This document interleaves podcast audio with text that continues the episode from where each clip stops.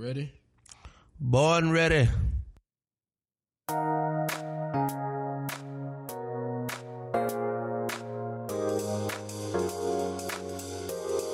Hello, my people. How you doing? Let that vibe keep going a little bit, Keith.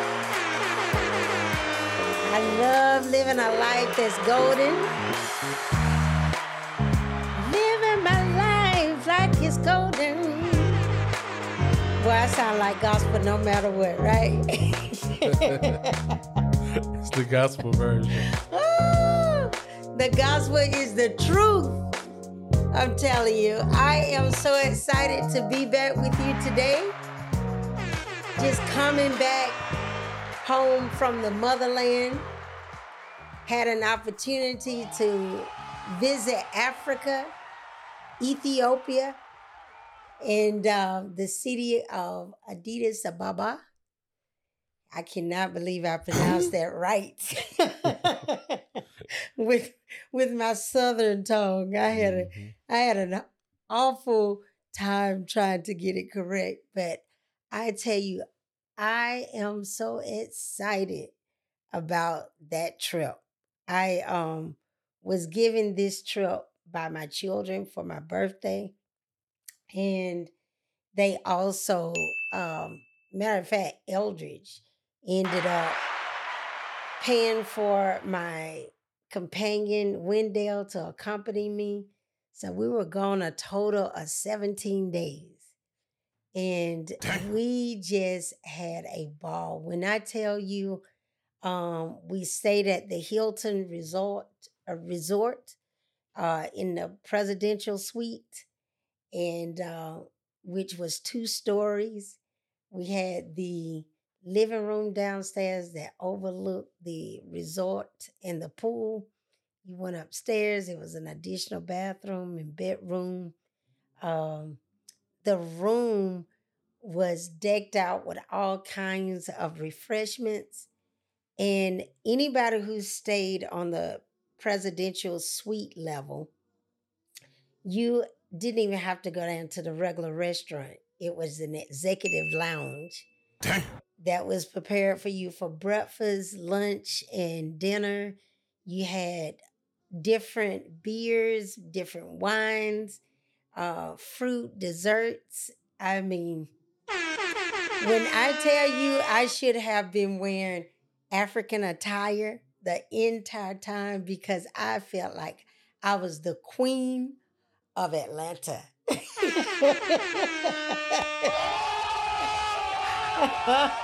I felt like I was the queen from Atlanta that went to the motherland to just experience what was our heritage. And to be able to do that in the month of February, which is Black History Month, was just profound.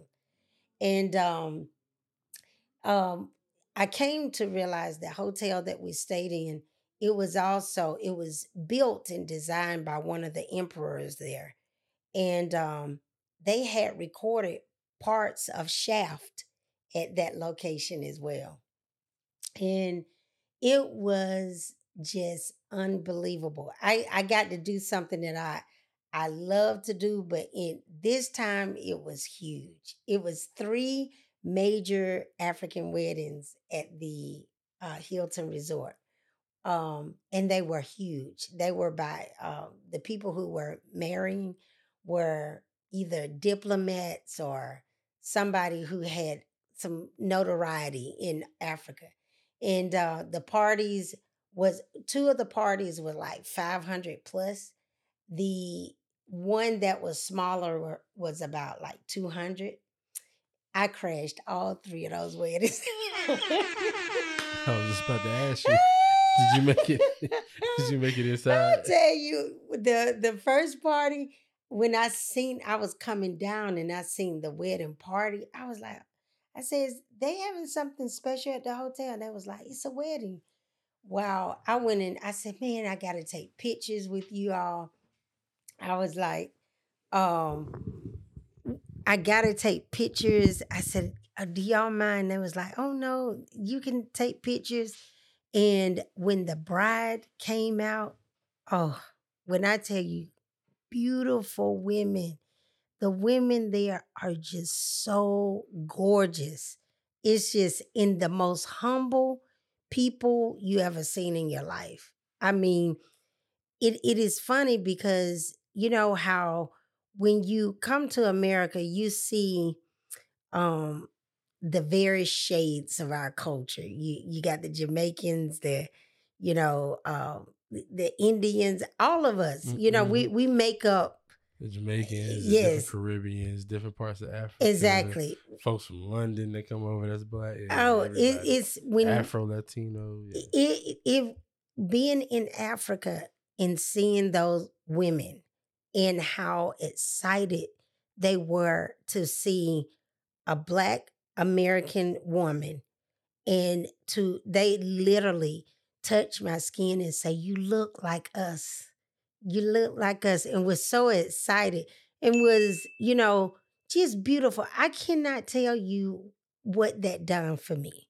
Um, and the food was a, a, an experience, you know.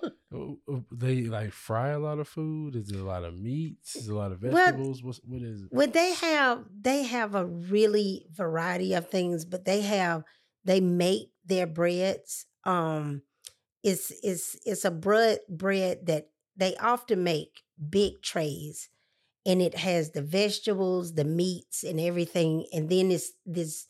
I forget the name of it. Pardon me, because it it is I should not have forgotten this. But anybody who looks up Ethiopia and look at the traditional breads. It's sort of like a, a tortilla, um, a, a Mexican tortilla that has that's sort of spongy, and they pull this off, and you sort of uh, grasp the vegetables and the meat, and sort of So all with your hand, no utensils. all with your hand. Post COVID. Yes, look, and Oh. look, and this was another thing that I love. I am glad I had cut my nails because in Africa they sort of frown upon women with really long nails because everybody has to- because everybody is sharing, and you know it's considered. You know things can be up under your nails, and Mhm. but this was another thing that like typically it's amazing how we all may have been separated, but we innately have certain cultures that are within our culture that is really coming from our motherland. It's sort of like children who are adopted out, but when they come back to their blood family, they are doing certain things that the blood family does. So this um you can see this in the way that they um uh, interact at dinner uh with the music and the gathering together the family. But the one thing uh, when you're sharing the food, it is a custom. It's it's um it's an act of loving on you as a sister or brother or friend to to grab the food and then they feed you. You know, so like hand it to you or put it in your mouth. no, to put it in your mouth like at weddings. Yeah, it's like man, I appreciate that, bro. Just, just hand it to me. no, this is funny. But you know how at a wedding that you get a cake and you put it, share it in the bride, put it in the groom's Yeah, yeah, mouth. bride and groom. Yeah. Right. We do that as an act of affection between like an intimate thing between a Mhm. man and a woman or, or you know, your significant other. Yeah. They do it as a gesture of just loving on you. You Well, I know, guess you do it with family too. Like you know, you have children and you feed them. correct. But you can, but there are friends, Yeah, yeah. I, I don't know if I'll feed that. right? You know? That's my boy. you know, but I don't know if I'm gonna do that.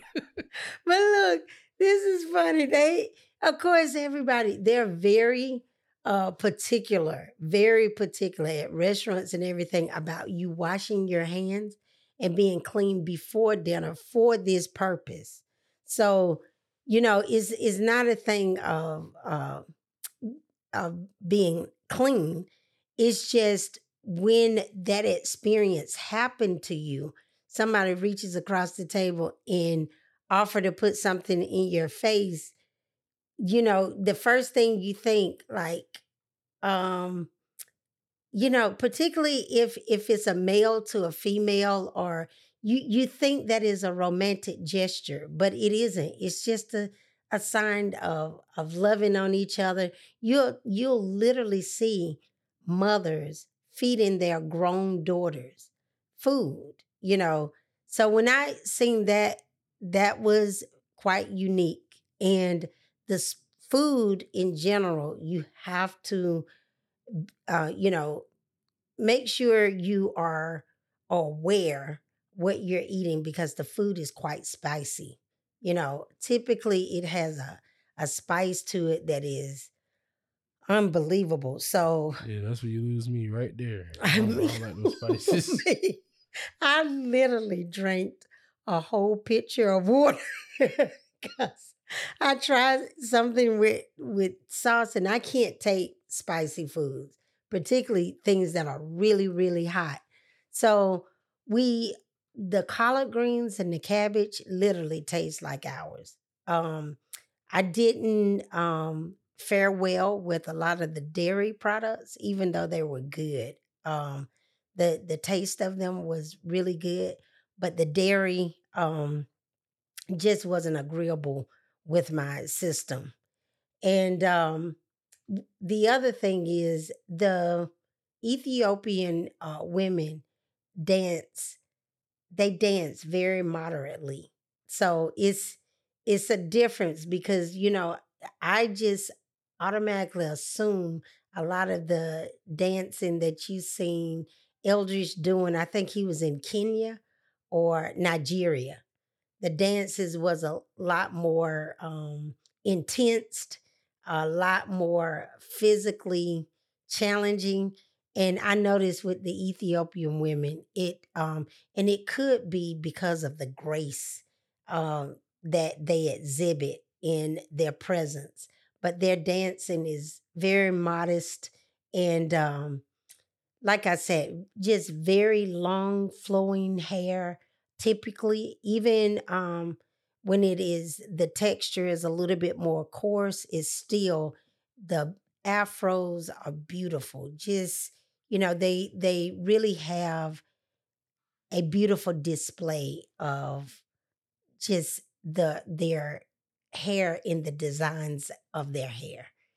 And um the one thing that I really found to be intriguing that the people constantly all day have uh, coffee.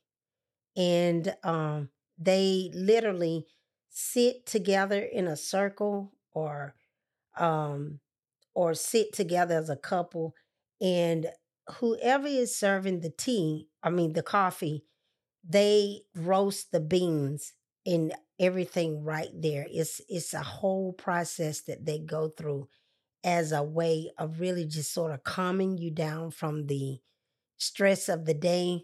They brown the coffee and then they brew it. But it's some of the strongest coffee. It- literally, you'll stay up two days. It No, I was about to say, do they mix it with anything? Like any sugar? Uh, most people will do sugar if they do it, but very few people use the cream. And it's actually good. But when I tell you, I was up two days and they don't serve real big cups like we do. Oh, it's concentrate. It's kind of strong. Okay, Yeah, it is okay. extremely strong. But for them, it's not that strong because that's what they're accustomed to. But for somebody who it literally made me high. Yeah, yeah. Yeah, I was Because literally it's because it's fresh though. You said they grind the beans Yes. and everything. We get a lot of processed. stuff, Yes. so- when I tell you they take the it, it, their green beans uh when they start the process and they just sit there and turn turn them over the fire until they're roasted and then they do brew them in some kind of way. I didn't really see that process. They sort of allow you to see them roasting the beans. And um but when you sit there and just sort of people come together in the community, it's just a we have Starbucks, but people typically come in and order and they sit with people they know it or they sit with people who they're meeting to conduct business. but coffee in Ethiopia is a community thing.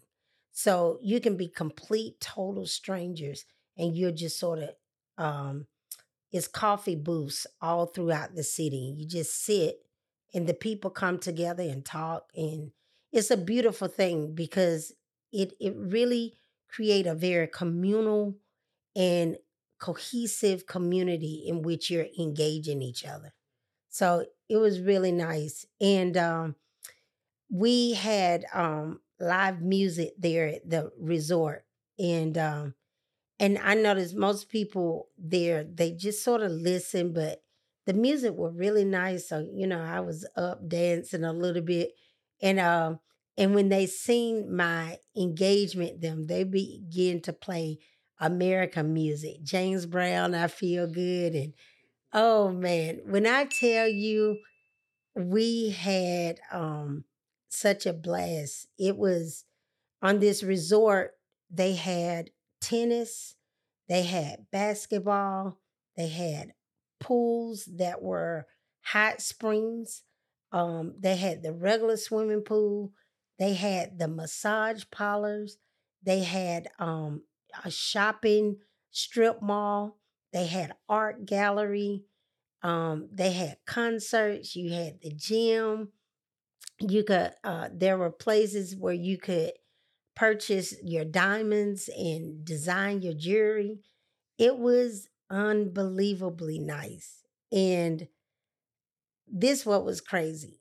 I decided I I love to get massages. So I was using the gym a lot. And so and I would go to the sauna to make sure I wasn't getting um stiff and I went to the steam room, the jacuzzi, but guess how much an hour massage was, whether it was Swiss or uh, deep tissue. Just guess what an hour cost. In, in American dollars, Yes, like ten dollars.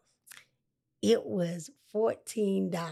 Okay, wow. wow. Let me tell you. I, I know you were in there like, give me a couple more. Just I'm like, take a twenty dollars. And can you? Do you have to convert your money though, or do they take? American? Like, yeah. Now, this is the thing. If you go to Ethiopia, your money is uh the American money is, of course, more valuable.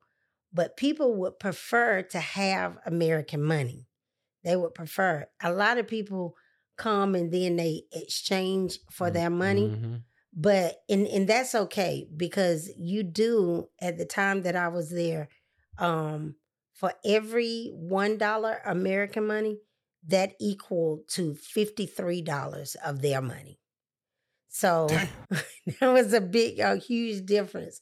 So you um and this is the other thing if you go there and you do exchange your money you need to keep the receipts because um they need to know that you um exchange your money with the current market because there are other means of exchanging your money with the black market that isn't really legitimate and so the only way that they know Like you said, there's other way. Like you can take your American dollars on the black market and they can exchange it for you, but probably give you more they than will. what they will exactly. Oh, because when and and this is the thing you could get american um dollar for $53 with the bank but if you go to the black market you could exchange um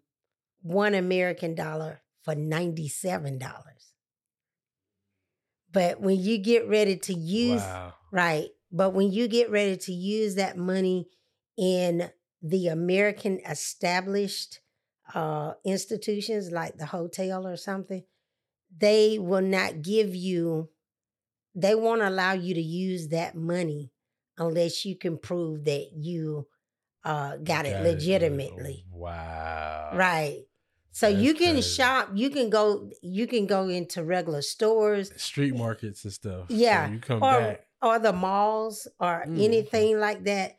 But you know, like at the Hilton, what that meant, just say for instance, uh, my bill in American, well, I had to, I, I made several re- reservations, but this one particular reservation, um, it was five hundred and forty-five American dollars.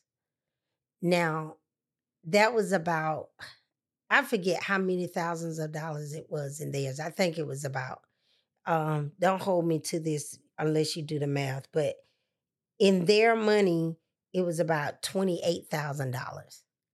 But that $28,000 translated into 207 American dollars rather than the $545. So you see what I'm saying? Yeah. So the yeah. hotel wanted to see that I had got that money with the current Exchange market, rate, yeah. right. So otherwise they want to use your credit card because the the American dollar is is more money. So, you know, it was it was those things. I bought a pair of earrings, sterling silver. Guess how much? Sterling silver. Uh, well, the exchange rate so probably about twenty five dollars. It was four dollars and twenty cents. Oh wow. I know. I know. So so where's it? Oh, but you so even when you buy the stuff out there though, you still have to get it back through customs and. but it's it's duty free though. It's oh, okay. duty so you, free. So you could have bought. So you could have went over there with nothing Let me tell just you. brought bags back with when you. I tell you I go back,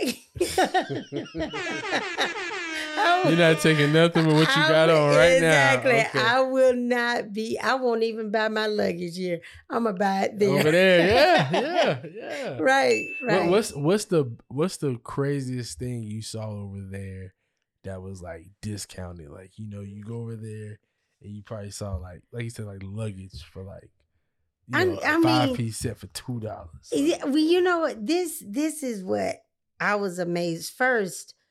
Um, what I I just what I was blown away is that the people there that their money has that level of disparity from the American dollar. Correct. Now in America, um, and maybe it may be me. I I can only speak of my experience. But in America, every time I see things about Africa in general that is coming from the media as a whole, is talking about the wars of Africa, is talking about, you know, and this is why I think perception is everything. Because um Africa, Sudan was in a war, and even Ethiopia was in a turmoil right now because it Mhm. was a um it's a struggle between the Orthodox Church and the government trying to interfere with the Orthodox Orthodox Church. So they was oh, so was like a religion, Right. thing. So it was a conflict that was going on. But the people there, they work normal jobs. They um they I'm not saying that they don't have their challenges, but in general, the- the atmosphere was that people were making a living as we are, doing what they do. And you go and you look at Africa, it is being completely invaded by China and the Caucasians. They telling everybody else don't go over here because all Mhm. this stuff is going and they buying up everything. they right over there. That's what they say. That's what they say. they now this is what the average American I'm telling you as African American families, we need to get together and at least begin to buy our own timeshares in these different places because you, let me give you a perfect example. A condo in Addis Ababa, two bedroom, two baths, kitchen, two balcony, and it includes your water, electric, and um, um, water, electric, and Wi-Fi. Guess what the cost of that is in American dollars? Monthly, Yes. like 50 fifty dollars a month. No, it's not that low, but it's Oh. three hundred and fifty dollars a month. That, that's still pretty damn Exactly. exactly. Yeah, it's still pretty low. But when you're living like that with the money that we have here, and you can rotate. You know, back in the day, as as black people, we would move up north to take advantage of the better paying jobs, and then you know you would in the summer the children would go to the south to live with grandma Mhm. or auntie so that they would make sure we're being rounded get some country time and then come back up to the north because it was better schools it was better opportunities this is the the innovative thinking i think we need to begin to have when it relates to allowing ourselves to go back and visit a lot of things that um we've never experienced from our culture. This is a part of who i was. It completely just changed the way i was thinking about africa. Um we, uh, we you know And the motorcycles in Africa too. and look, not so loud, not so loud. But you know, in this, it really brought me to a better understanding. When I was living in Louisiana, I went to, um, and I think I've talked about this before on my other podcast about um, our heritage and how it related to Black history. But when I was down in Louisiana, it's it's um, it's an area that you can go and see where all the plantations uh, were a main um, uh, subdivision of plantations were. Mhm. And the, one of the biggest plantations in Louisiana was called Whitney, the Whitney Plantation. And in this particular plantation, when you visit, it tells you that in the African trade, the American government or the American people, they didn't just pick up black people from Africa and bring them here for slavery. For years before um, they began to really um, advance the the efforts of slavery here in America, they had infiltrated the community of Africa and studied the the different tribes. They knew which tribe were the best musicians. The they knew the tribes who were the best uh, had the best culinary uh, skill. They knew the uh, tribe who was more um, skilled in architectural um, and building skills. So when they went to pick up slaves from Africa, they were picking people up based upon their tribe and making sure that those tribes were not um, intermingling so that there was a serious language issue. And also that it created an animosity among us because one, we didn't necessarily speak the language because even in Ethiopia, I think um, one of the um, tourist guides was telling me it was 107 languages just in that area. In one area, like, is it like the same language but like different accents, like how we got? It's dialect, yeah, but but there in some sense is you're not even speaking the same thing, you know. So you're looking at people, but you don't always know that um that that you're going to be able to speak the same language because we look alike, you know. And a lot of times there is obvious um um futures that let you know. Like it was very obvious to some people that I wasn't a native, but then in certain areas, um, people would begin to speak to me in their language because they thought I was. Yeah, I was about to say, but Right. I know some people who saw you just start talking. Exactly. And was completely surprised to find out I was from America. Wow. You know, and and and it's a thing there that they really look down upon you when you like sort of uh is dismissive of the culture.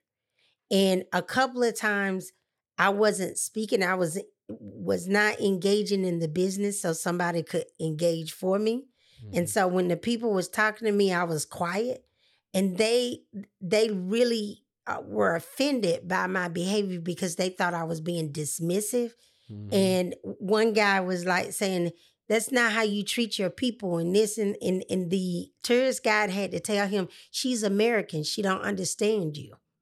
Oh, okay. and- he thought you she you were talking to him and just, Exactly. you were ignoring him. And when he he told him that, he completely changed. He said, "Oh, I'm sorry. I didn't uh. I didn't know you was American." He was like, "You you look just like my sister. but sister." if not, he was gonna chop you off. exactly, because he was like, "Like I dare you act like you don't know." like you don't know me. Yeah. So I'm your cousin. exactly. So you know, it was just being. I was able to be there so long that literally I began to. I know how to get around now in the city. Yeah, because you were there 17 days. so Yes. that's that's not a little bit of time. That's like exactly. after the first week of the hype kind of wears off. Right. The second week, you're kind of there. Yeah, exactly. Look, I completely um I went to visit my daughter Victoria because she lives there. And I left the hotel and completely told the driver, um, I'll give you the directions. And she lived maybe about 15 minutes away from me. I completely navigated him through the traffic. He said, You live here? And I was like, No. He said, How do you know?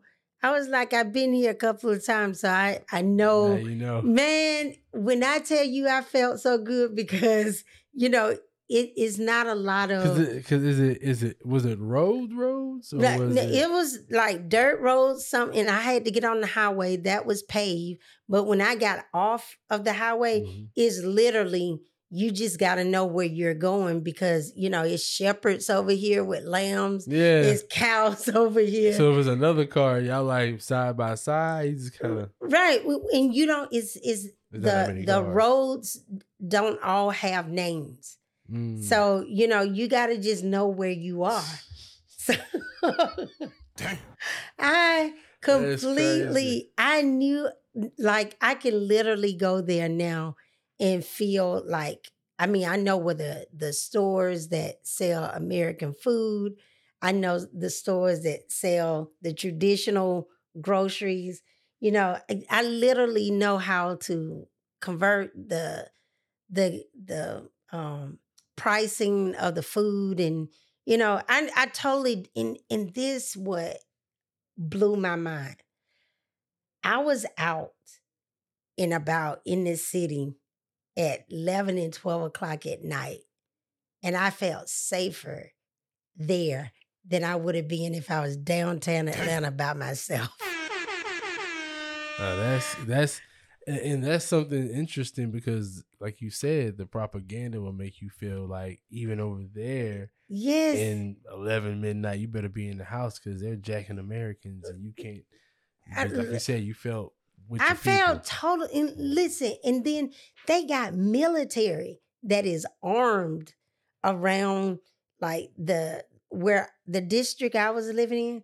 A lot of the diplomats and everybody is sort of in that area, because so- that's why the hotels and kind of like the Americans and like, right? the tourists. Where and you got it's sort of integrated throughout the whole city. I mean, when I tell you that particular city, it's like the buckhead of that area. Like Okay. you know, Alright. so so you know, but look how our crime rate is in Buckhead. Mhm. But literally, when you were um going down the street and people would be asking for money, nobody would ever snatch things from you.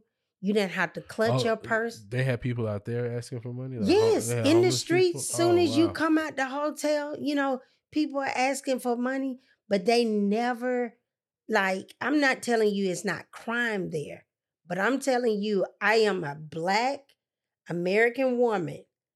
I'm out on the town walking sometime by myself in an African country and I felt safer than I would be if I was doing that same thing in Buckhead, walking on the streets by myself at 12 or 1 o'clock in the morning.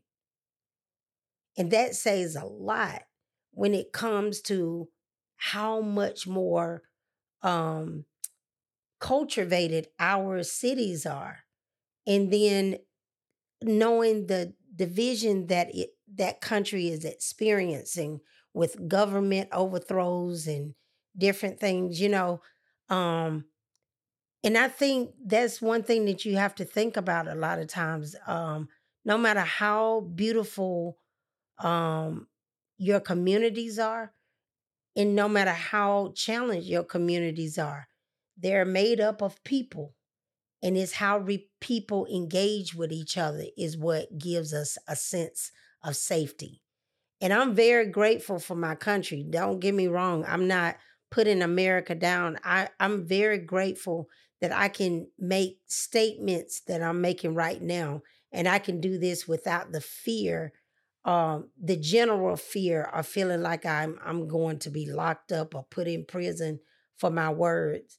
But there are some things that we could really advance from when we also look at the community of the world, you know, and sort of get back to the simplicity of just knowing that no matter where we are, like we're we're going through some growing pains in the country right now where people don't always appreciate that there is somebody next to you that is from another country who has a different religion, who um, may be on a different economic level.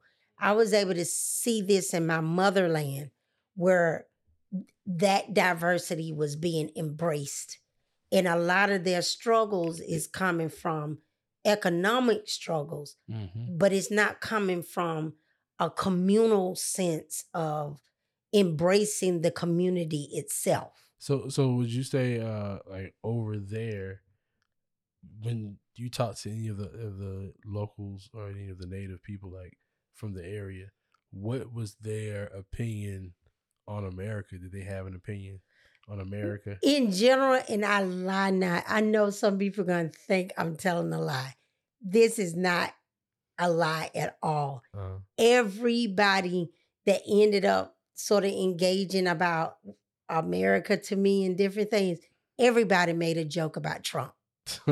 Every- everybody. And then most of those people followed that up, you know, being so proud of Obama, you know, Mm, but it was amazing. And, and that was not just African of, of the black descent. I mean, it was Asian people. I talked to um, a diplomat that was Asian. mhm. Uh, uh, she was a diplomat of Sudan. And okay. they were making comments like you know they were talking about they're hearing it's another opportunity that Trump could be president again Yeah, I mean he said he's running. So he's- Right. Yeah. and they they were making statements i hope the the black people vote again to say no you Yeah. know so it was you know it's it's hard to be america the way we sort of present ourselves to the world and people not be engaged with hmm our culture and what's going on Yeah. um the i i you know and i'm about when i'm there just being a part of that moment the culture and Mhm. meeting people guess who i ran into in the hotel just sort of being myself talking um Dikembe Mutombo. no, but look this uh uh ex-mayor bill campbell Oh yeah. he had a financial um analyst uh who managed uh in his administration Mhm. her name was ethiopia she was there Wow. And wow. we got to talking that was amazing she's like, "You from Atlanta?" You like, "Yeah." And like, "Yeah, I'm from Atlanta." Okay. exactly she told me she said do you know mayor bill campbell and Mhm. I can't forget.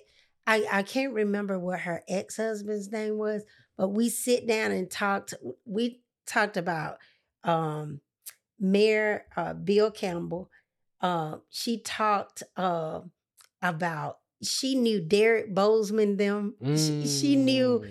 I mean, she knew all these major. Oh yeah, yeah, because Bill Campbell around that time, yeah, Derrick Exactly. was kicking up. She yeah. and what was uh Derrick's uh best friend that just Miss Lang- uh, Langford. Langford? Mhm. She knew Langford. Oh, yeah, I she- mean, she had in the lane for yeah, exactly. She knew all Wow. of the major players of Atlanta, and it that That's was just intriguing.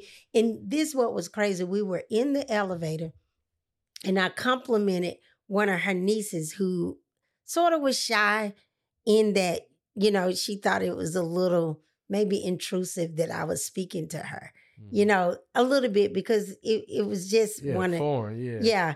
And then I, I just sort of joked. I said, you know, made a joke. I was like, I said, okay, I should be quiet. They say you should be quiet in the elevator. I said, but I can't help myself. You never know who you're standing next to. So you want to get to know somebody. In um, Ethiopia, that's her name. She ended up saying, she said, where are you from? I said, Atlanta. She said, I worked there for many years. And I was like, really? And we got to talking. I got off the elevator with them. And then she said, and this is why you should engage in the elevator. Y'all hear that? right. So I, you know, it's it's a principle that is in the book that says, um, what is it? We're six degrees away from any person we want to meet. Yeah, it's six degrees of separation. Exactly. But you will never know where you are in that measurement if you're not engaging, you know, or even if you're not the one who initiated, you know, um, the willingness to engage the one that is engaging initially just brings you more in harmony with um the people you love, you know, or, or people or the goals you're trying to achieve.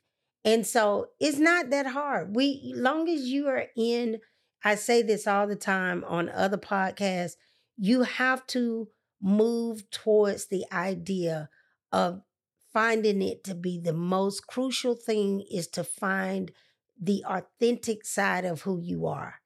And that doesn't mean that you're not going to change because you are.